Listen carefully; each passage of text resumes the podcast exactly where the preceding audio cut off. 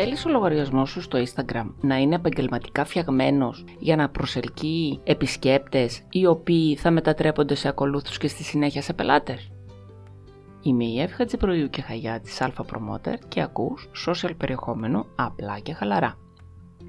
Είμαι σίγουρη ότι το θέλεις, αυτό είναι που ψάχνουμε όλοι. Ας ξεκινήσουμε από την αρχή, από τα βασικά.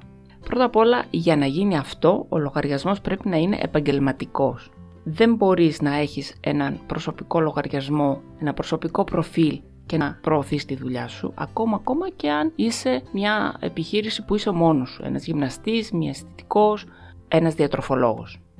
Ακόμα και τότε πρέπει να υπάρχει επαγγελματικός λογαριασμός που θα ξεχωρίζει και τις δραστηριότητές σου και τις αναρτήσεις σου από τις προσωπικές. Τώρα, για να κάνεις το προσωπικό σου προφίλ επαγγελματικό είναι πολύ εύκολο Πας στο προσωπικό σου προφίλ, τις τρεις γραμμούλες επάνω, πατάς, ανοίγει το μενού, πας κάτω στις ρυθμίσεις, στο γραναζάκι, πατώντας το, ανοίγει ένα άλλο μενού, πατάς το λογαριασμό και πας κάτω, κάτω, κάτω στη σελίδα και λέει μετατροπή σε επαγγελματικό λογαριασμό. Συμπληρώνεις τα στοιχεία, θα πούμε μερικές λεπτομέρειες παρακάτω και όταν πατήσεις OK, ο λογαριασμός σου έχει γίνει επαγγελματικός. Τώρα, πάρε το κινητό στο χέρι, άνοιξε το προφίλ σου για να σου εξηγήσω τι είναι όλα αυτά που βλέπεις επάνω και πώς μπορείς να τα διαμορφώσεις. Όπως λοιπόν βλέπεις το προφίλ σου, πάνω πάνω πάνω αριστερά υπάρχει το όνομα χρήστη, το username. Το username αυτό είναι αυτό που σε ορίζει και σε καθορίζει ποιος είσαι μέσα στο Instagram. Θυμήσου, υπάρχουν πάνω από ένα δισεκατομμύριο χρήστες σε όλο τον κόσμο. Οπότε πρέπει να διευκολύνεις τους ανθρώπους που σου ψάχνουν να σε βρούνε. Και έτσι είναι σημαντικό να διαλέξεις ένα username που και θα δείχνει τι κάνεις, να είναι απλό, να είναι εύκολο μνημόνευτο και αναγνωρίσιμο. Ζητάω πολλά; Τώρα, αν έχεις εταιρεία και έχεις εταιρικό όνομα, θα μπορούσες να βάλεις και το όνομα της εταιρείας. Όταν συμπληρώνεις το όνομα, στα στοιχεία που ζητάει το Instagram κάνοντας το λογαριασμό ή όταν θέλεις να το αλλάξεις πατώντας την επεξεργασία του προφίλ και πληκτρολογήσεις το όνομα του χρήστη, έχει ένα μπλε τικ επάνω δεξιά, το οποίο θα πατήσεις για να το αποθηκεύσει. Εάν το όνομα του χρήστη που πάτησες είναι διαθέσιμο, τελείωσες. Εάν όμως δεν είναι διαθέσιμο, πρέπει να ψάξεις να βρεις έναν άλλον τρόπο να γράψεις το όνομα. Δηλαδή, να βάλεις στο τέλος ένα gr, ένα com, ένα θες από το Θεσσαλονίκη, store, auto, οτιδήποτε, έτσι ώστε να διαφοροποιηθείς από αυτό που ήδη υπάρχει μέσα στο Instagram. Εάν το όνομά σου είναι δύο λέξεις, προσπάθησε να χωρίσεις τις λέξεις με μια τελεία, μια κατοπαύλα ή να βάλεις μια κατοπαύλα πριν και μετά και κάθε φορά, σε κάθε προσπάθεια που κάνεις, πατάς το μπλε tick και αν το επιτρέψει το Instagram, είσαι ok. Μπορείς να το κρατήσεις. Βέβαια δεν θα αλλοιώσεις πάρα πολύ το όνομά σου, προσπάθησε να το κρατήσεις όσο το δυνατόν πιο κοντά στο πραγματικό σου όνομα. Μπορείς το πρώτο χαρακτήρα να τον βάλεις δύο φορές. Το τελευταίο, κάπως έτσι, για να μπορέσεις ας πούμε, να δημιουργήσεις ένα μοναδικό όνομα σε σχέση με αυτά που ήδη υπάρχουν μέσα. Στο Instagram όμως υπάρχει ακόμα ένα όνομα. Ένα όνομα που εμφανίζεται κάτω από τη στρόγγυλη φωτογραφία του προφίλ. Θα πούμε μετά για αυτήν. Το όνομα αυτός, όταν πας να επεξεργαστείς, να συμπληρώσεις τα στοιχεία, γράφει όνομα σκέτο. Το ένα είναι όνομα χρήστη, το πρώτο που είπαμε, αυτό είναι όνομα σκέτο. Εδώ λοιπόν καλό είναι να γράψεις κάποιες λέξεις κλειδιά με τι ασχολείσαι έτσι ώστε να σε βρίσκουν το κοινό. Μέχρι πρόσφατα υπήρχε ένας περιορισμός 30 χαρακτήρων σε αυτό που θα έγραφες. Πλέον δεν υπάρχει ο περιορισμός αυτός, οπότε πάρα πολύ ε, άνετα μπορείς να γράψεις όλες τις λέξεις κλειδιά που θέλεις να σε βρίσκει το κοινό. Και καλό είναι εδώ, εάν υπάρχει εταιρικό όνομα, να γράψεις το όνομά σου, να γίνει πιο προσωπικό το προφίλ. Πάμε λίγο παραπάνω στην στρόγγυλη φωτογραφία του προφίλ.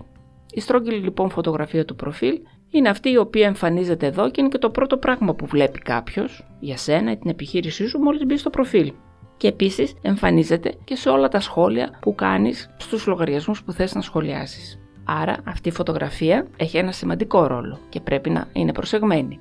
Εάν βάλεις δική σου φωτογραφία, πρέπει να είναι μια φωτογραφία όπως αυτές που βγάζουμε για το διαβατήριο για την ταυτότητα το μπούστο. Να μην είναι πολύ μακρινή φωτογραφία, απλώς να φαίνεται ότι υπάρχει κάποιος άνθρωπος εκεί πέρα, ούτε πολύ κοντινή να φαίνεται το μισό το πρόσωπο. Άρα, μια φωτογραφία που να φαίνεται καθαρά το κεφάλι μας, με ωραία έκφραση, χαμογελαστή, Και καλό είναι να επεξεργαστείς λίγο τη φωτογραφία σε κάποιες εφαρμογές που αφαιρούν το background και να βάλεις από πίσω ένα μονόχρωμο φόντο που καλό θα είναι να είναι και τα εταιρικά σου χρώματα ακόμα πιο προσεγμένο.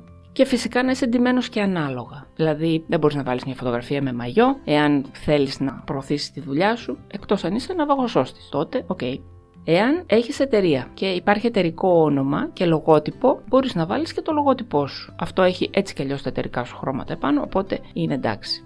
Αμέσως μετά λοιπόν από τη φωτογραφία του προφίλ και το όνομα που ακολουθεί είναι το bio, το βιογραφικό του Instagram. Εδώ είναι οι τρεις-τέσσερις πρώτες σειρές που πρέπει να γράψεις και μπορεί να διαβάσει ο επισκέπτης σου ποιος είσαι, τι κάνεις, τι θα κερδίσει από σένα ο επισκέπτης σου, τι θα του προσφέρεις, και όλο αυτό η αλήθεια είναι ότι πρέπει να το γράψεις με 150 χαρακτήρες μόνο. Είναι λίγο σπαζοκεφαλιά, το ξέρω. Προτείνω να γράψεις όλες αυτές σε τρεις ή τέσσερις φράσεις, να τις γράψεις σε ένα πρόχειρο χαρτί και να προσπαθήσεις κάθε φορά να μειώσεις γράμματα, να χρησιμοποιήσεις άλλες λέξεις με λιγότερα γράμματα, καθώς η ελληνική είναι, οι λέξεις μας είναι και μεγάλες και να δώσεις το νόημα που θέλεις, το μήνυμα που θέλεις να πεις.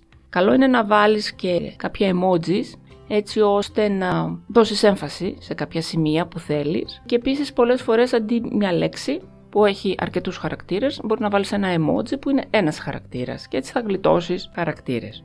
Τελειώνοντας το bio, στο τέλος οπωσδήποτε πρέπει να βάλεις ένα call to action τι θέλεις δηλαδή να κάνει ο επισκέπτης που έχει βρεθεί μέσα στη σελίδα σου, διαβάζει τις πληροφορίες, μετά τι θέλεις να κάνει. Θέλεις να, να μεταφερθεί στο e-shop σου, θέλεις να μεταφερθεί στο site σου, το blog, όπου θέλεις. Πρέπει να μπει ένα call to action. Και αμέσως μετά από κάτω είναι το σημείο όπου το Instagram μας επιτρέπει να βάλουμε ένα clickable link και είναι το μοναδικό σημείο που μέσα σε όλο το Instagram επιτρέπεται να είναι το link clickable. Τι σημαίνει clickable link; Σημαίνει ότι όταν πατάς επάνω μεταφέρεσαι αυτόματα κάπου αλλού.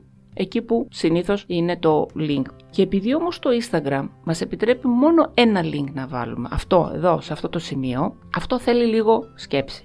Ή κάθε φορά θα αλλάζεις και το call to action, ανάλογα τι θες να κάνει. Αν θες να, να γραφτείς τη mail λίστα σου, ας πούμε, θα μπορείς να γράψεις, γράψου εδώ και να βάζεις από κάτω το link για την email λίστα. Εάν θέλεις να αγοράσει κάτι, να γράφεις, αγόρασε το εδώ και να γράφεις από κάτω το link του e-shop. Επειδή όμως και αυτό είναι λίγο περίπλοκο να γίνεται κάθε φορά, μία λύση είναι να χρησιμοποιήσεις μια εφαρμογή που σου δίνει πολλαπλά link βάζεις το link της εφαρμογής και μεταφέρεται ο επισκέπτης σου πατώντας επάνω σε μία σελίδα όπου εκεί έχεις όλα τα link που θέλεις ή ενδιαφέρουν τους επισκέπτες σου να πάνε και να δούνε με τι εσύ ασχολείσαι ή που θέλεις να τους κατευθύνεις. Και αμέσως μετά υπάρχουν τα κουμπιά.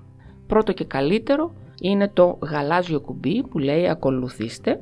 Όποιος το πατάει επάνω γίνεται ακολουθός σου δίπλα ακριβώς υπάρχει ένα λευκό κουμπί που λέει στείλτε μήνυμα και αν στα στοιχεία του προφίλ έχεις βάλει email ή τηλέφωνο θα εμφανίζεται ακόμα ένα κουμπί που θα λέει επικοινωνήστε που όταν το πατήσει κάποιος θα μπορεί να επιλέξει ή να τηλεφωνήσει ή να στείλει ένα email. Υπάρχουν και άλλα κουμπιά τα οποία μπορείς να προσθέσεις μέσα από την επεξεργασία του προφίλ. Αμέσως μετά από κάτω είναι τα highlights, τα highlights των ιστοριών του Instagram. Εάν δεν έχεις κανένα, θα εμφανίζεται ένας κύκλος με ένα σταυρουδάκι μέσα. Εάν αρχίσεις να διαμορφώνεις τα highlights, εμφανίζονται σαν κύκλοι που ή θα έχουν μια μικρή φωτογραφία, την πρώτη φωτογραφία που θα βάλεις μέσα σε αυτά, ή θα έχουν κάποιο εξώφυλλο που θα δημιουργήσεις και θα έχει τα εταιρικά σου χρώματα. Τι είναι αυτά τα highlights τώρα; Τα highlights αυτά θεώρησέ το μια βιβλιοθήκη των ιστοριών που βάζεις. Βάζεις ιστορίες, έτσι; Πρέπει όμως πρέπει να βάζεις ιστορίες γιατί είναι σημαντικές. Θα δούμε σε κάποιο άλλο επεισόδιο τις ιστορίες. Οι ιστορίες λοιπόν όπως ξέρεις έχουν πολύ μικρή διάρκεια ζωής, μόλις 24 ώρες. Μετά χάνονται, εξαφανίζονται, δεν μπορεί να τις δει ο επισκέπτης. Οπότε, εάν είναι κάποια σημαντική ιστορία που θέλεις να μείνει και να τη, να τη δουν και οι μελλοντικοί επισκέπτες του προφίλ σου, την αρχιοθετείς σε αυτά τα highlights. Αυτά τα highlights λοιπόν μπορείς να κάνεις όσα θέλεις. Το θέμα είναι ότι πρέπει να τα αρχιοθετήσεις με τέτοιο τρόπο ώστε ο επισκέπτης σου να βρει τις πληροφορίες που θέλει, να είναι ομαδοποιημένες και να μην έχει να δει 52 highlight, να έχει να δει 4-5 το πολύ. Οπότε δημιουργείς 4-5 κατηγορίες highlight που θέλεις να βλέπουν στο μέλλον οι επισκέπτες σου, βάζεις τίτλους και καταχωρείς τις ιστορίες σου ανάλογα σε κάθε θέμα όπως τα έχεις επιλέξει. Επίσης, ένα άλλο σημείο που πρέπει να προσέξεις εδώ είναι ότι δεν θα αφήνεις όλες τις ιστορίες μέσα. Δηλαδή, αν πας σε ένα προφίλ, ανοίξεις να δεις ένα highlight, να δεις ας πούμε που λέει about me, για μένα, να δεις ποιος είναι αυτός ο άνθρωπος και τι κάνει, άμα δεις 96 ιστορίες μέσα, θα κάτσεις να τις δεις όλες; Όχι φυσικά. Ε, το ίδιο θα κάνουν και οι επισκέπτες στο δικό σου το προφίλ. Άρα από καιρό σε καιρό καλό είναι να γίνεται ένα ξεσκαρτάρισμα, ένα καθάρισμα αυτών των highlights. Δηλαδή να φεύγουν πολύ παλιές ιστορίες που έχεις ξαναβάλει κάποια ιστορία ξανά για το ίδιο θέμα και δεν έχει νόημα να βρίσκεται παλιά εκεί και να έχει από λίγες ιστορίες, 15, 20 το κάθε highlight, έτσι ώστε να, να είναι ευχάριστος σε αυτόν να μπορεί να τα δει όλα. Αλλιώς δεν έχει νόημα. Και αμέσως μετά από κάτω είναι το grid, το πλέγμα. Εδώ πέρα εμφανίζονται όλες οι δημοσιεύσεις που κάνεις. Μέχρι την περασμένη εβδομάδα εμφανιζόταν μόνες τους με τη σειρά που δημοσιευόταν. Από την περασμένη εβδομάδα το Instagram έχει προσθέσει μια νέα λειτουργία, αυτή του καρφιτσώματος. Δηλαδή μπορείς να καρφιτσώσεις τρεις δημοσιεύσεις σου στις τρεις πρώτες θέσεις όπως φαίνεται το πλέγμα στο προφίλ. Για να το κάνεις αυτό πας στη δημοσίευση που θέλεις, πατάς τις ε, τρεις τελίτσες δεξιά πατάς μετά το καρφίτσωμα στο προφίλ και έχει καρφιτσωθεί και εμφανίζεται μάλιστα και μια λευκή πινεζούλα επάνω. Αυτά αλλάζουν όσο συχνά θέλεις και ανάλογα με το σκοπό, τι θες να φαίνεται πρώτα, θες να, να πωλήσεις προϊόντα, θέλεις για να σε ακολουθήσουν, ανάλογα βάζεις τις καρφιτσωμένες αναρτήσεις.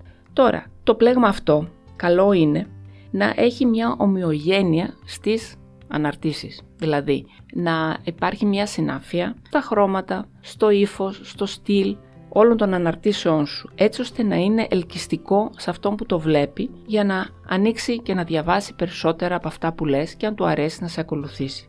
Τελειώνοντας, να πω ότι λογικό είναι ότι πρέπει να χρησιμοποιείς τα εταιρικά σου χρώματα, πρέπει να χρησιμοποιείς τα λογότυπα αν υπάρχουν, σε όλες τις σελίδες του social media, στο site σου να είναι ενιαία έτσι ώστε να δυναμώσεις την εταιρική εικόνα, να της δώσεις υπόσταση και να θυμάται ο κόσμος βλέποντας το λογότυπό σου, τις αναρτήσεις σου, ότι είσαι εσύ.